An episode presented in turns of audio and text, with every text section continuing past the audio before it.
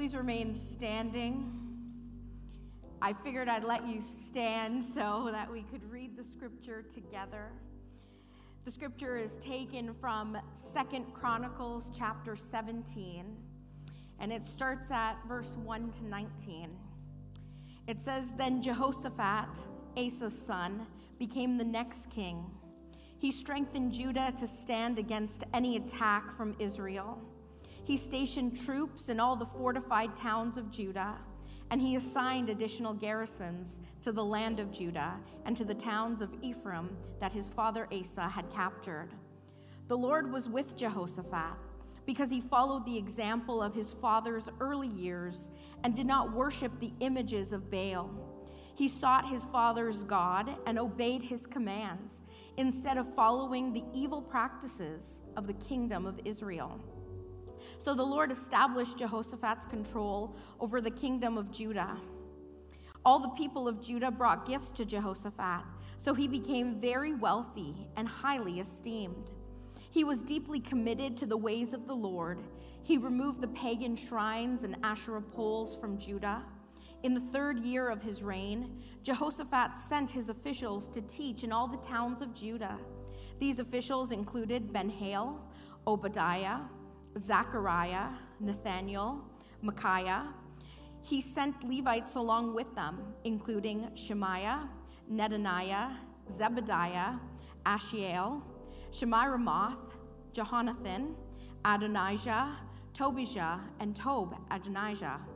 He also sent out the priests, Elishama and Jehoram. They took copies of the book of the law and the Lord of the Lord and traveled around through the towns of Judah teaching the people. Then the fear of the Lord fell over the surrounding kingdoms so that none of them wanted to declare war on Jehoshaphat.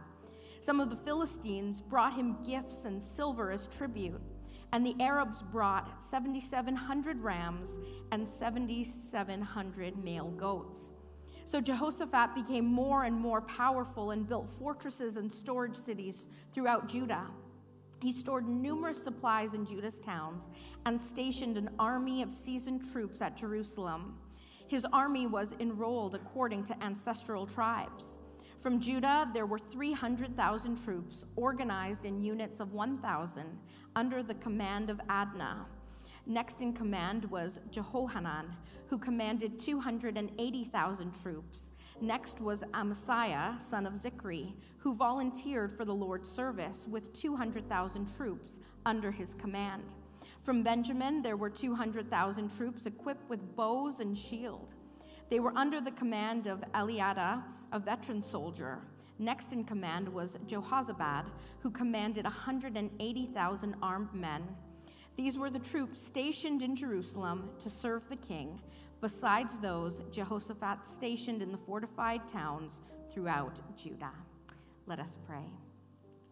Father, we thank you for this day and for this time that we can share in your word together. And Father, indeed, we pray that you would open up our minds and our hearts to hear from you, that you would speak to us through your holy word, and that you would help us to be obedient to respond. So we thank you for this time and we commit it into your hands. We ask that truly your Holy Spirit would move, have its way, and may you, Lord, speak to your people. So we thank you and we commit it into your hands. In Jesus' name we pray. Amen. Amen. Thank you. Feel free to be seated.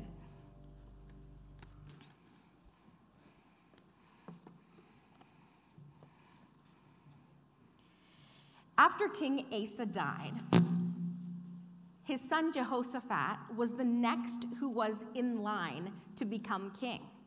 Jehoshaphat became the fourth king of Judah. He was 35 years old when he began his reign, and his reign lasted for 25 years. So he became the king and was that for 25 years. When Jehoshaphat became king, one of the first things that he did, scripture tells us, was that he strengthened Judah to stand against any attack from Israel. He strengthened Judah to stand against any attack that would come their way against Israel. Now, you need to understand that Israel was divided into two kingdoms. The northern kingdom, which was referred to as Israel, and the southern kingdom, which was referred to as Judah. And so there was a division, and each one operated separately and had their own king. And often there was conflict between the two, as well as surrounding nations as well. So Jehoshaphat was now the king of Judah. So it wasn't uncommon, especially when there was a change in leadership, for other nations or other groups or even Israel to now try to attack because there was a change in leadership. And so it may have seemed like the perfect time to attack them. But the scripture tells us that Jehoshaphat strengthened the people. He strengthened the towns. He prepared them for anything that would come their way. From any attacks that would come, they would now be able to prepare and to withstand because they were ready. You see, Jehoshaphat was smart enough to understand that their enemies would not be ones who would just walk in through the front door. They wouldn't walk through the front door in, in an obvious place, and they wouldn't be able to see them coming from far off. He knew that their enemies, those who wanted to attack and come against them, would try to slide in or slip through the back door, so to speak, or through places that were unguarded and they could easily get in, where there was an entranceway. However, Jehoshaphat knew that that was the strategy, and so we read about how he sent troops to guard the fortified cities. They were ready for any attack that was to come their way. You see, in the same way, we need to prepare ourselves to stand against spiritual attacks that may come our way. We need to get ready and prepare ourselves, knowing that as God's people, Satan and the kingdom of darkness will come against us. It's not if they will, it's a matter of when they will. Our enemy doesn't use the front door of our life. He will come through the parts, the cracks, the unguarded places in our life that we don't expect him to come into, the places of weakness, the places that we don't think that he's going to come through, and he doesn't come in obvious ways. And so it's important for us to be ready, to be strengthened spiritually. So when those times of weakness come, we can remain strong and not give in. The Bible tells us in 1 Peter chapter 5 verse 8, it tells us stay alert. Watch out for the great enemy, the devil. He prowls around like a roaring lion, looking for someone to devour. You see, Satan is not our friend, and he wants to do everything in his power to get us away from God to keep us away from worshiping God. And He tries to slip through the cracks in our life, the doors that are left open, and the places that we didn't realize were unguarded. And that's why it's so important for us to, to pray and to be ready and to stand against it, to make sure that there are no open doors in our life that we've opened and left unguarded for the enemy to enter into it's important that we get ready. We need to remove strongholds and footholds so that we don't allow the devil the opportunity to come and attack us. You see, he often attacks us in ways that we don't expect, in places that we didn't know he would come after. The enemy comes and he sends his demons to attack our health. They attack our marriage and our children. They attack our, our jobs and our mind and our thoughts. They send temptations our way and he causes disunity in families. He attacks our finances and he makes us question our faith in God. The enemy comes in subtle ways, but he comes. And it's important for us to be prepared, to be strengthened spiritually so that we can withstand those times in our life. Have you ever felt the closer I try to get to God, it just seems like one thing after another after another keeps happening? Have you ever felt that way? You see, the devil is not concerned about people who don't know God. understand this that he is concerned about those who are worshiping the one true living God, and he will do everything in his power to try to keep us away. So, the closer we try to get to God, the more we try to draw close to God and, and know him and pray and read our Bible and whatnot, is the harder that he will work to pull us away.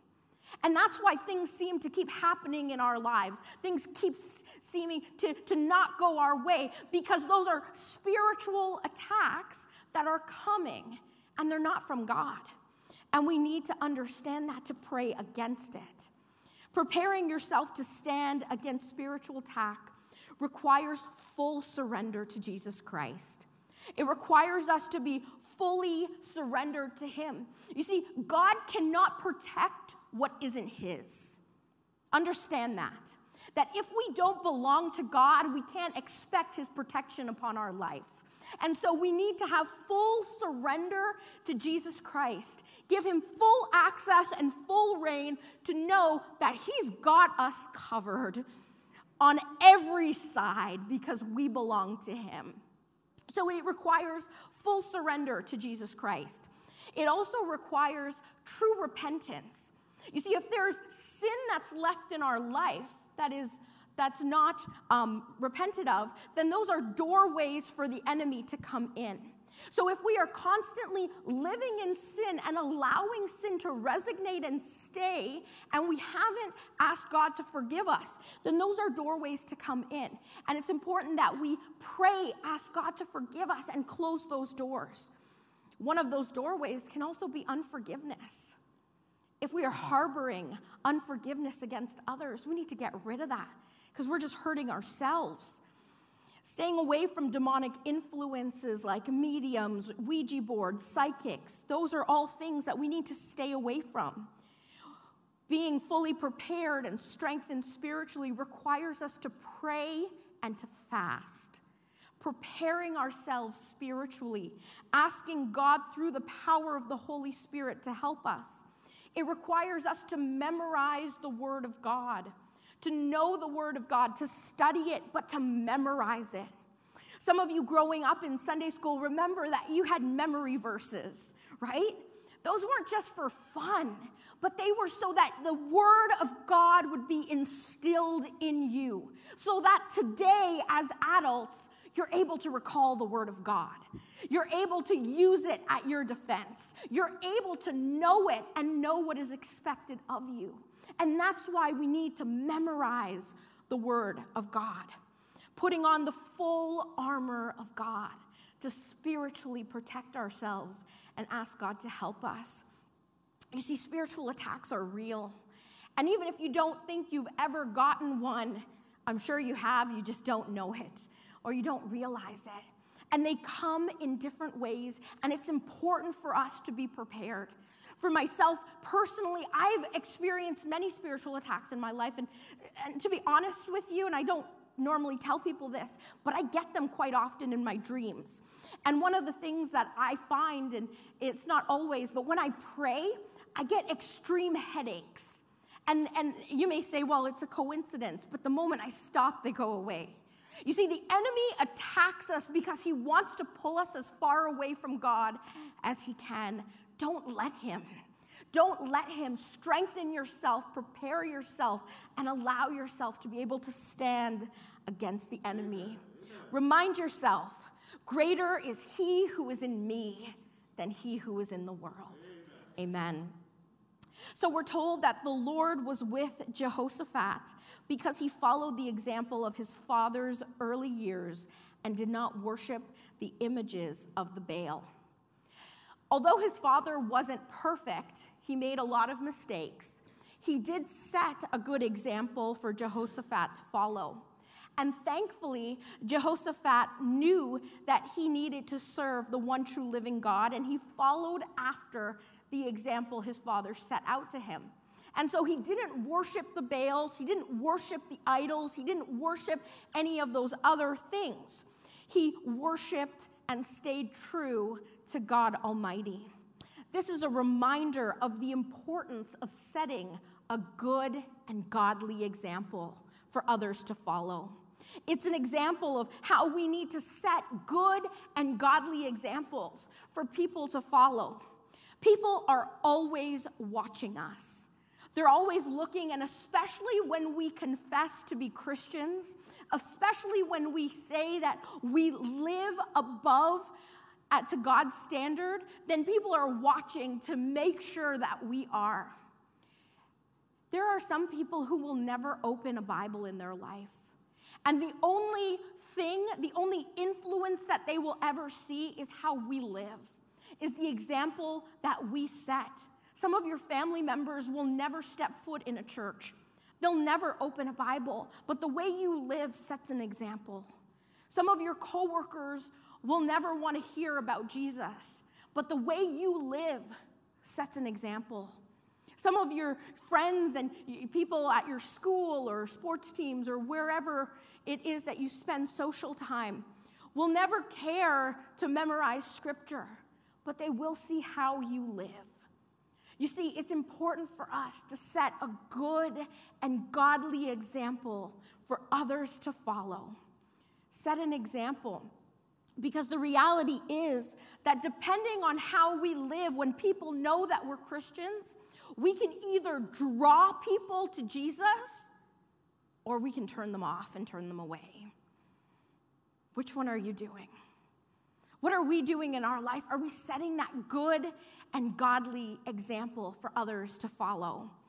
You see, setting an example isn't rocket science, and we don't have to go out of our way all the time to do it. It means simply living in such a way Understand this living in such a way that we love God and we love others. That's what it means. That's how we set an example. So, how do we do that? Simple holding the doors for strangers. When you walk in, instead of letting the door slam behind you, simply hold the door for the person coming in behind you, whether you know them or not. Letting the car in your trying to get in your lane go instead of making it more difficult for them letting them go, cutting traffic, saying hello to someone who passes by you, even if you know them or not, saying hi or good morning. You know what it feels like for someone to just walk right by you, stare you full in the face, and not say a word, right? Be the first one to say hi, whether or not they say hi or not. Tip generously. That's setting a good example sharing your lunch with someone who may have forgotten theirs and doesn't have a lunch, letting someone with one item go before you in the checkout line when you have a whole cart full of items. That's setting an example. That's being a decent person. Being patient with the cashier in training. That's setting an example. Buying someone homeless a cup of coffee. That's setting an example. You see, we set examples sometimes without realizing it. And in our everyday life, we have so many teaching moments, places that we can set a good example for our family and for strangers. And especially those of you who are parents, who are guardians, grandparents, who have children in your care.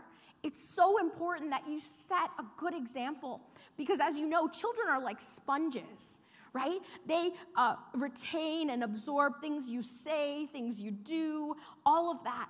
And so, this is the time for you to set those good examples. Set the example of you spending time in worship, praying and worshiping the Lord, reading your Bible. Let them see that. Set that example with them and do it with them because that will teach them what it truly means to be a Christ follower.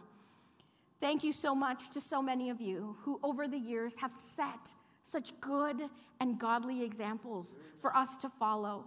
May we continue to do so. Verse 4 tells us that he, Jehoshaphat, sought his father's God and obeyed his commands instead of following the evil practices of the kingdom of Israel. You see, during that time, there were so many evil practices going on, so many things that were contrary to what God expected of the people, and worshiping so many different things. They were being influenced by the nations around them, wanting to learn the practices and worship those idols. And instead of serving the God who had brought them thus far, the God of their forefathers, they abandoned God and started going after idols and worshiping all of these pagan gods and, and different statues. One of the things it tells us that they had was an Asherah pole. In case you don't know what that is, an Asherah pole was a sacred tree or pole that stood near Canaanite religious locations. It was to honor the pagan goddess Asherah, often people refer to as the god of fertility. So Jehoshaphat removed the pagan shrines and he tore down the Asherah poles from Judah. In other words, what he did was get rid of all of the idols, all of the things that were holding the people back from worshiping God. He removed all of those stumbling blocks so they had no other choice but to stop worshiping those idols and those pagan gods. He removed them out and he helped them to understand and turn back to the one true living God. You see, not much has changed today in our society.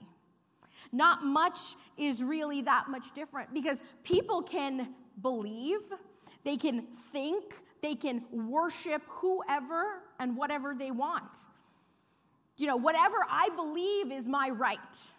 whatever I want to believe is true to me. And that's what we're told. But it's now more than ever, we need to seek to obey God and not the practices of those around us. We need to seek to obey God and not the practices, not the evil things, not the things that are around us. And that's point number three for us to make sure that we are living in right relationship with God. We can be so concerned with not wanting to offend other people and hurt their feelings that we neglect God's commands and we neglect doing what He desires for us to do. And let me tell you something, and, I want you to understand this very clearly. We need to be respectful people, okay? We need to be respectful people, and, and, and I tried my best to be respectful to all people people who believe what I believe and who don't believe what I believe. And I'm not going to, you know, guilt someone or, or try to force them because we shouldn't do that because then it's not genuine for them to believe what I believe.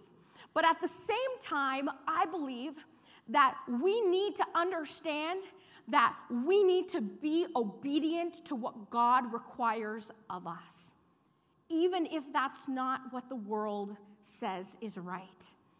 We need to do that.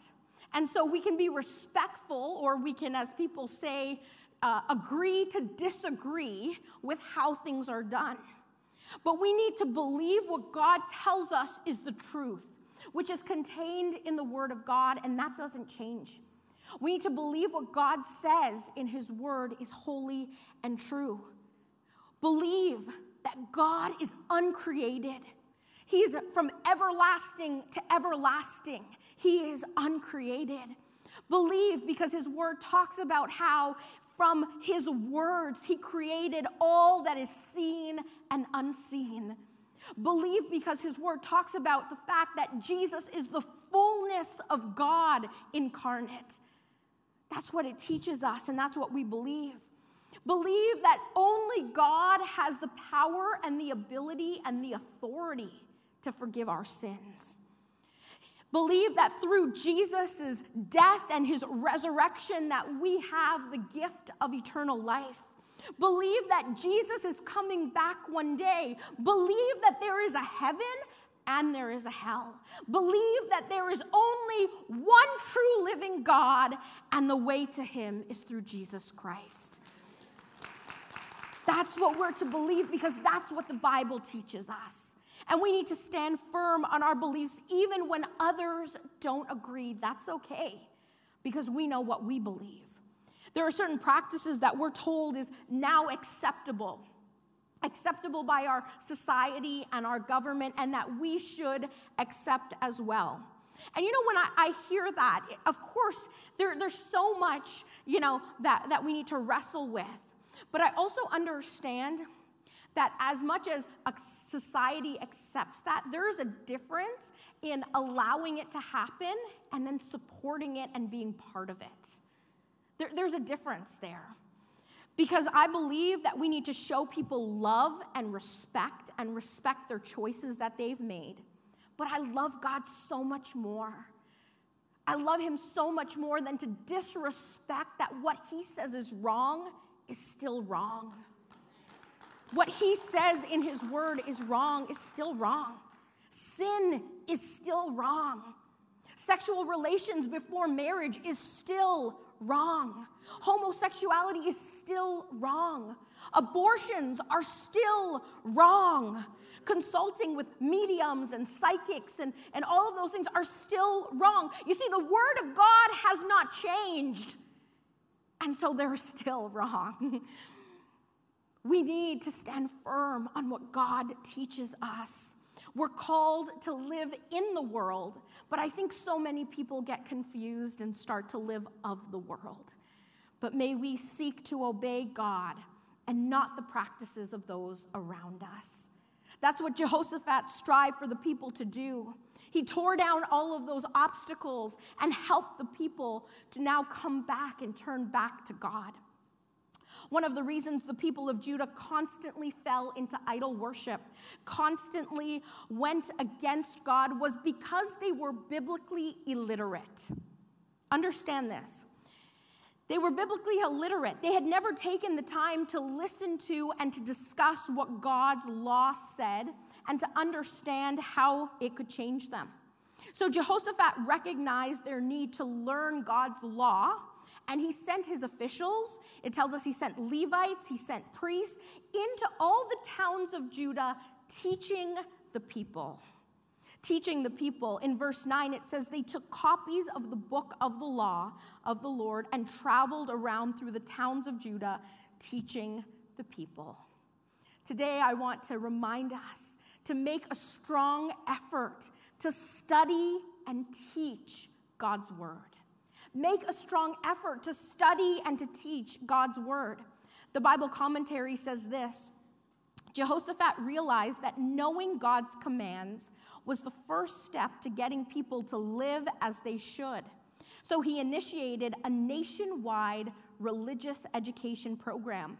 He reversed the religious decline that had occurred at the end of Asa's reign by putting God first in the people's mind and instilling in them a sense of commitment and mission. Jehoshaphat knew that the people needed to learn, they needed to study, they needed to be taught God's laws, God's commands, the Word of God. They needed to be, because this was the nation that God had chosen.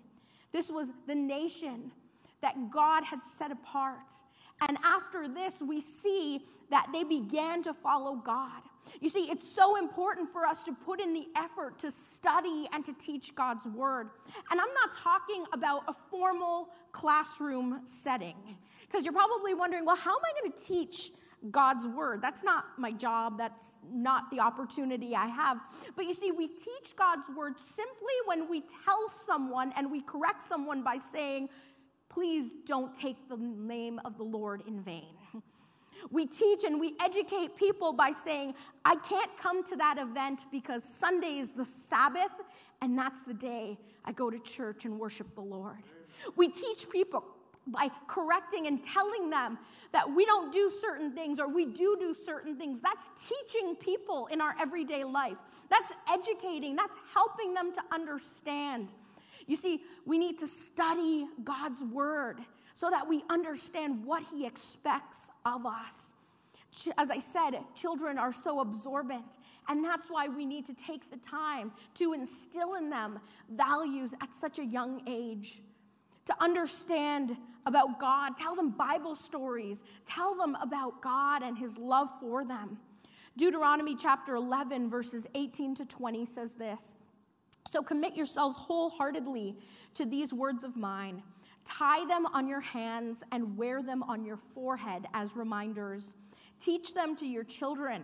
Talk about them when you are at home and when you're on the road, when you're going to bed and when you are getting up. Write them on the doorposts of your home and the gates of your house.